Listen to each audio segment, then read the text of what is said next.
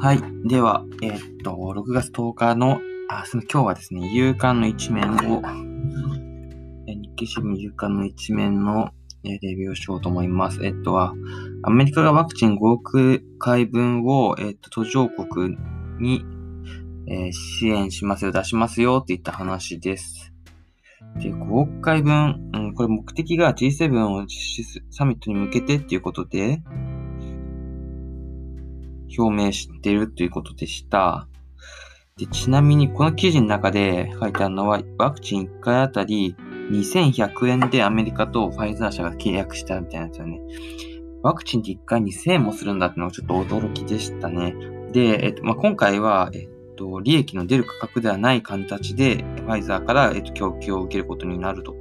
いうことではあるんですけども、かなりの額、これはアメリカが寄付することになるんだろうなと思います。で、えっと、寄付の対象は、えっと、いわゆる、えっと、途上国、えっと、低所得国92カ国とアフリカ連合、世界保健機関などっていうことでした。うん。すごいですね。で、あの、ワクチンの寄付っていうところで思い出したんですけど、日本が、えっと、台湾に対して、えワクチンを、あの、プレゼントしましたよということを、えっと、6月の上旬ですね。あの、話ありましたよね。で、えっと、その時の数が、確か、えっとですね、100、えー、何本？ちょっと待ってくださいね。えっとですね、124万回分、うん、ってことでした。なんで、えっと、これ1回あたり2000円分だとすると、えっと、24億8000万円分寄付したことになります。実際にはもっと高かったかもしれないんですけど、っていうことですと。まあ一方で、台湾からは、えっ、と、東日本大震災の時に200億以上の、えっと義援金が送られてきておりますと。まあそういう感じで台湾と日本はすごいいい友好関係にあるんだろうなっていうのが、まあわかります。で、えっ、と、なぜ日本がこんなにワクチンを台湾にあきああからさまですよね、この台突然台湾にっていう話だったんですけど、もともと台湾では、えっと、新型コロナウイルスとか流行ってなかったんですよね。ただ、えっと、少しずつ流行り出しましたって時に、全然、あの、ワクチンの準備を台湾はしてなかったといったところで、えっと、対応がでできなくなってしまったところで、に対して、えっと、日本がサポートしていくっていった形になったそうです。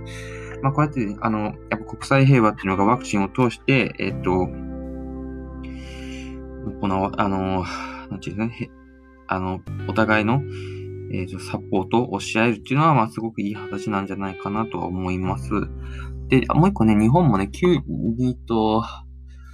菅さんが11月までに、えっ、と、希望者全員接種を終わらせるって話もあったと思うんですけど、まあ、日本でもどんどん接種が進んでって、11月ってことはあと5ヶ月ですか ?7、8、9、10、11、7ヶ月、5ヶ月ですね。今夜元通りの生活が戻っているかどうかというのは楽しみではございますけれども。さてどうなるんでしょうか？